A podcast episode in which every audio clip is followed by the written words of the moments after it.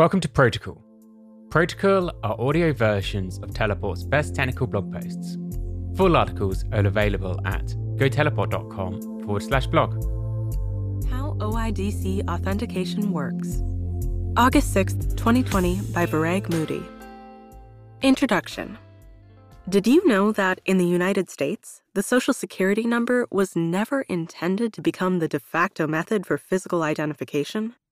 On its surface, this may come as a shock, given how ubiquitously S S Ns are used for this exact reason, but looking beneath the surface, we find that S S Ns are terrible forms of identification. Ignoring the security concerns of a nine-digit numeric code, an S S N is not for universal identification. Rather, it represents an impersonal abstraction of a person that is intended for a narrow use case. However, the convenience of a universally accepted method of identification was too great to pass up, and we now find ourselves stuck in a troublesome place. How do we let institutions authenticate our identities without relying on a unique identifier that can be easily compromised? While we do not yet have a universally secure authentication method for our physical identities, we have come to solve this problem in the digital world. In this article, we will explore this same conundrum for our online identities in the form of the authentication layer, O I D C, built on the authorization protocol, OAuth. After a brief introduction to the topic of authentication and authorization, we will compare two common authentication methods, O I D C and SAML, discuss how O I D C works in relation to OAuth, and run through a brief case study. What is O I D C? O I D C stands for OpenID Connect. It is an authentication protocol which allows us to verify user identity when a user is trying to access a protected H T T P S endpoint. O I D C is an evolutionary development of ideas implemented earlier in OAuth and OpenID. To begin learning how O I D C works, let's consider the basic concepts used later in the article. Federated identity. We are searching for a concept called federated identity. This is the ability to link a user's digital identity across separate security domains. In other words, when two applications are federated, a user can use one application by authenticating their identity with the other without needing to create separate usernames and passwords for both. The application responsible for performing this authentication is known as the identity provider, I D P. If you work for enterprise companies, you are likely familiar with I D Ps like Okta, Microsoft Active Directory, or Auth zero. Common O S S alternatives include KeyCloak and Gluu. You have probably seen a login prompt like this before. Figure one, Federated Identity. When you sign in with your Google account, I D P, Firebase does not create a new account using the traditional username and password authentication pattern. In fact, if you create an account through Google and separately attempt to log in using that very same Gmail address, Firebase will not be able to locate your account. This is because Firebase and Google are federated. To gain access to Firebase, you have to authenticate your identity through Google, not directly with Firebase. Federated identity is a powerful tool for workplace management. Just ask anyone who works in business operations for a company of twenty employees or more. It provides a variety of benefits, not limited to single sign-on, S S O, a scalable way to access shared resources, and the ability to secure private credentials in one hardened location. Authentication and authorization. To fully grasp O I D C, we must first understand what the terms authentication and authorization mean and why they are important. Authentication is the process of verifying who a user is. Authorization is the process of verifying what a user has access to. You can think of these two processes in the context of presenting a passport. When traveling from country A to country B, a customs agent performs two tasks. One, authentication. The agent verifies your passport, issued by country A. two. Authorization. The agent verifies you are allowed to enter country B, based on the rules country B has set up for country A. While this distinction may seem like splitting hairs, understanding how authentication and authorization work together is fundamental to designing secure online systems. For example, given the current public health crisis, imagine if a customs agent trusted your word on your country of origin to allow entrance, or if a customs agent only verified your passport without checking any related travel restrictions. Chaos would ensue, and safe travel could not be ensured. Intelligent design means verifying the identity of a user to enforce the narrowest access policies. Figure two, authentication versus authorization. O I D C versus SAML. Authentication is SAML and O I D C. Authorization is SAML and OAuth two point oh. To discuss federated identity without mentioning SAML would be disingenuous. Recall that federated identity is the ability to use the same digital identity across multiple domains, meaning we are primarily concerned with the act of authentication, which involves proving who you are. There are two main protocols for authentication over networks: O I D C, OpenID Connect, and SAML, Security Assertion Markup Language. We will take a brief pit stop to better understand their differences and unique use cases before continuing to learn more about O I D C. O I D C is an authentication layer built on top of an authorization protocol, more on this in the next section, whereas SAML is its own self-contained authentication and authorization protocol. While these two protocols differ, enough to warrant its own blog post, there are two important differences. One, SAML uses X M L-based federation, while O I D C uses JSON slash REST. Two, SAML requires individual actors within the SAML architecture to be pre-configured. By keeping a tight leash on who is part of the system, SAML identity providers can tightly control who accesses data.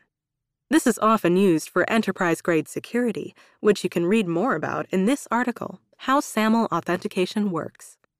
Conversely, applications using O I D C work with any identity provider that supports the protocol. This form of authentication is more popular with consumer and native mobile applications, like gaming or productivity apps. Exporting identity management to companies like Google, Amazon, and Microsoft, these app developers can significantly reduce the friction of user signup. It is important to note that O I D C is extensible and can be configured to meet the security demands that enterprises require. Figure three, SAML versus OAuth two versus O I D C comparison. What is it? SAML two point oh is an open standard for authorization and authentication. OAuth two is an open standard for authorization. OpenID Connect is an open standard for authentication. History. SAML two point oh was developed by Oasis in two thousand one. OAuth two was developed by Twitter and Google in two thousand six. OpenID Connect was developed by the OpenID Foundation in two thousand fourteen. Primary use case: SAML two point oh, S S O for enterprise apps. OAuth two, A P I authorization. OpenID Connect, S S O for consumer apps. Format. SAML two point oh uses X M L. OAuth two and OpenID Connect both use JSON. How does O I D C work? We've touched on the fact that O I D C is an authentication layer built on top of the authorization protocol, OAuth. But what does that mean? It means that O I D C uses the same components and architecture as OAuth, but to authenticate. OAuth was originally dreamt up as a solution to something known as delegated access, or allowing applications to talk to one another and share information on the user's behalf. See Figure four, Bob delegating Spotify access to his Facebook profile. This problem necessitated a solution that would standardize how two unrelated applications share personal user data. While OAuth handles this, it transmits no identifiable information about who is requesting privileges. There is a profound difference between granting Spotify access to your Facebook account data and letting Spotify make a post as you. O I D C adds the authentication feature to OAuth's powerful authorization utility. Before we peek under the hood on O I D C, I am going to cheat and request that you familiarize yourself with the material in my other blog post, How OAuth Authentication Works. In it, we dive into the conceptual design of OAuth and a practical case study with GitHub S S O. Figure five, O I D C Workflow. I D tokens. O I D C extends the authentication capabilities of OAuth by including components such as an I D token issued as a JSON Web Token, J W T. I D tokens are conceptually analogous to I D cards in that they contain a set of claims about the user, like name and email. This is different from an access token, which does not include any identifiable information and instead exists to authorize access to resource servers with limited scope. Access tokens do not include any user information. The procedure to receive an I D token is the same as obtaining an access token in a strictly OAuth flow. When the client queries the I D P, the end user, us, is redirected to an authorization prompt. If the I D P is compatible with O I D C, this prompt also becomes the point of authentication, after which the I D token is issued in the same step as the access token. Figure five, Step two. In other words, the possession of an I D token is proof of authentication. At first glance, this is not intuitive. The process of authentication is meant to verify who the user is. So, if this step happens in the same fell swoop as authorization, then isn't the access token proof of authentication? This is a very clever question and gets to the heart of O I D C. Possession of the access token is not proof of authentication because access tokens can be acquired in multiple ways. Consider refresh tokens, which a client can exchange for another access token when the original is invalidated. This process occurs automatically between machines and does not involve the human user in any way, so the access token is not a proxy for authentication. I D tokens can only be obtained when the human user explicitly gives a client access to whatever information it requires. In other words, the user must go through the process of signing in with Google, which only the account holder is capable of doing, assuming credentials have not been compromised. We will dig further into I D tokens in our case study at the end of this post. Standardized scopes. Reviewing our understanding of scopes, we learn scopes and tokens are how OAuth implements granular access controls. Together, they represent a permission to do something. The token is the permission part, and the scope defines what the do something is. Think of a movie ticket. The scope is the name of the movie you are authorized to watch, and the ticket itself is the token, which only a theater employee can validate as authentic. From How OAuth Authentication Works. For OAuth, these scopes are not standardized in any way. It is left up to the resource applications, Slack, GitHub, Google, et cetera, to define which scopes a third-party application can request. While this gives resources a greater degree of control over how they communicate user data to external parties, there is no commonly accepted standard set of scopes. Practically, this means building an application that collects basic user data from three different social media platforms and requires reading documentation and defining three different scopes. No thanks. O I D C defines a protected resource called the User Info Endpoint that contains common information about the user that can be requested through the use of standardized scopes and other OAuth scopes. The only mandatory scope when using O I D C is the OpenID. This is the parameter that signals an O I D C-compatible I D P to issue an I D token along with the access token. This I D token, just like the access token, is a J W T. Within the token are several user claims that will be returned.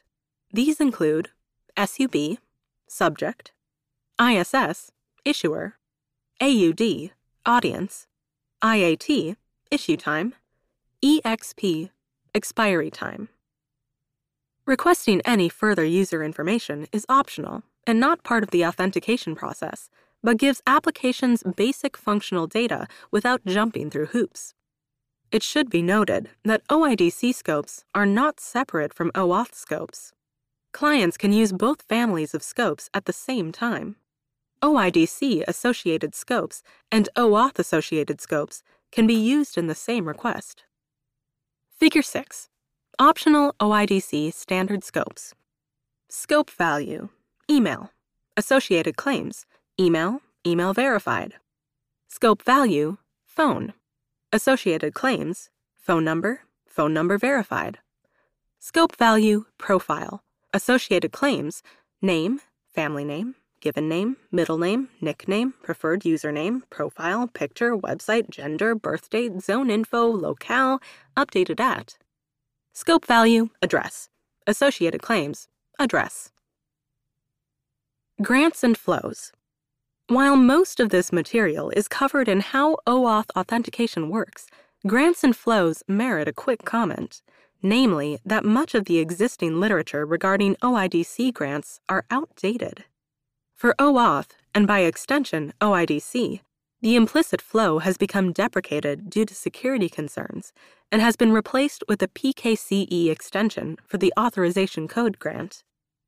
You can read more about implicit flow versus P C K E in Christian Ludemann's fantastic blog post. For the following case study, we will be using the authorization code grant. Case study, Teleport S S O with Okta. Now that we've gathered the necessary concepts and design elements to see O I D C in action, we will run through a case study with our secure remote access tool, Teleport. In the OAuth article, we demonstrated how the O S S community version of Teleport supports GitHub S S O through OAuth to issue S S H certificates. In this article, we'll go through the enterprise route and demonstrate how Teleport can use issue certificates using any I D P that supports O I D C. This example closely parallels the example in the OAuth article to help highlight how O I D C and OAuth are different. As mentioned above, this case study uses the authorization code grant flow. Teleport is not hosted, so we can assume we've installed it correctly within our infrastructure. If this weren't the case, the P K C E extension would be used. Figure seven. O I D C Authorization Code Grant Flow. Step one. Teleport prompts the user to log in via their organization's S S O provider. In this case, let's use Okta as our I D P. Step two. The Teleport user clicks Log In and is redirected to Okta's Authorization A P I endpoint with the following parameters included in the H T T P S request. Authorization server, response type equals code, client I D, redirect U R I, scope, state. What do these parameters mean? Authorization server is the U R L that Okta is exposed to. All I D Ps will provide a U R L to redirect to, usually an A P I. For Okta, this is H T T P S, your Okta domain, slash OAuth two, slash default, slash v one, slash authorize. Response type equals code will let Okta know that Teleport expects an authorization code. Client I D provides a string to Okta, which can check against a registry of authorized clients. I D Ps like Okta will require clients to be registered to help identify them. Let's use one two three four five as Teleport's registered I D.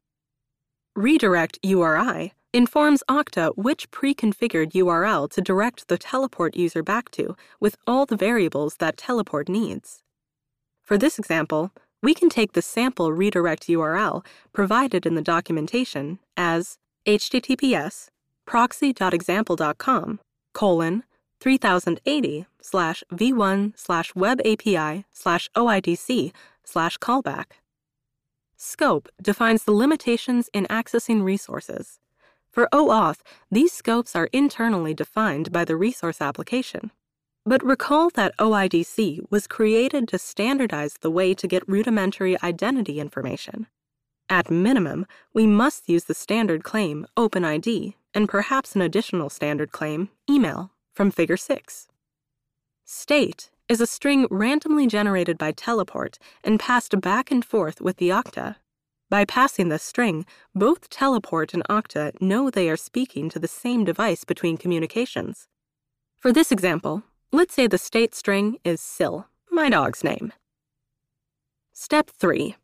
Once Okta receives the query, it will verify the client I D against an internal registry for the Teleport application. Knowing Teleport is expecting an authorization code, Okta will send the user back to the redirect U R L with the code and the state parameter that was passed.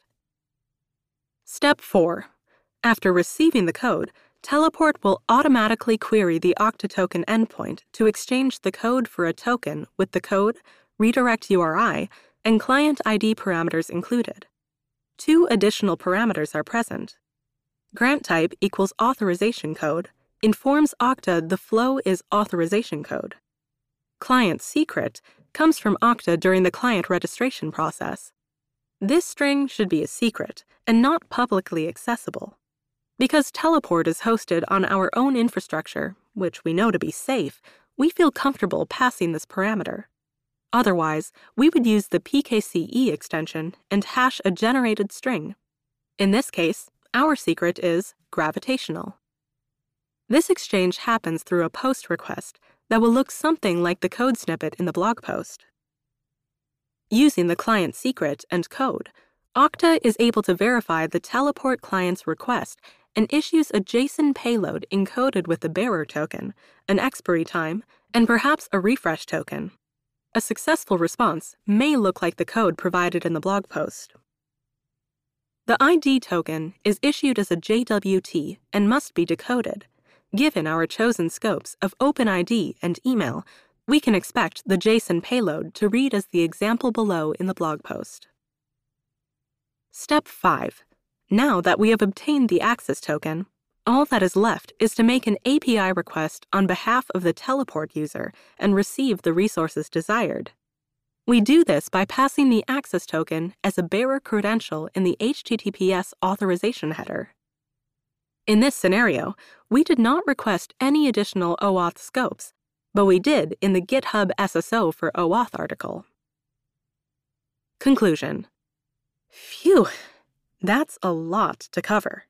There is a simplistic beauty to how O I D C works on top of OAuth given the scale of the problem it solves. Developers must be extremely careful when designing applications that are compatible with O I D C, as it deals with sensitive and private user information. I hope this article has given you the necessary knowledge to start exploring O I D C on your own.